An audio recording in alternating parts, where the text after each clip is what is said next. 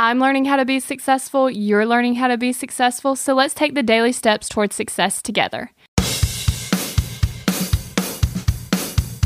Today, we're going to be talking about the second tip from the article Seven Practical Ways to Achieve a Positive Mindset on Success.com. And it's focus on the good things, however small. Okay, so this tip is going to want us to dig a little deeper. Even on one of your best days, something is going to go wrong. However, there's always a positive side.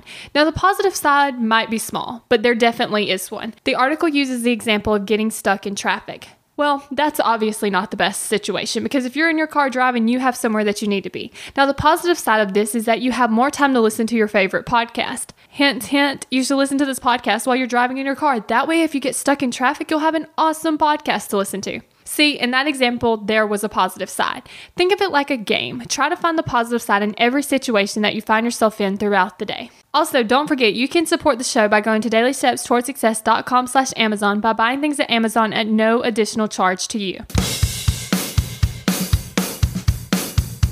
We're in this together, one step at a time. Have you found yourself Googling, How do I stop procrastinating? Here's the thing when you search that, I'm sure you found hundreds of tips, tricks, hacks, and strategies. In fact, I've shared several of them here on the podcast. The only thing is, did it work? Are you still procrastinating?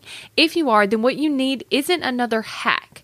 You need to focus on the actual thing that's causing you to not take action. Our thoughts control our feelings, our feelings control our actions, which means if you want to change your action or inaction, you first have to change your thinking. That's exactly what we focus on in my program, Kick Procrastination. This program is designed to help you go from procrastinating on your goals to taking massive action towards achieving them.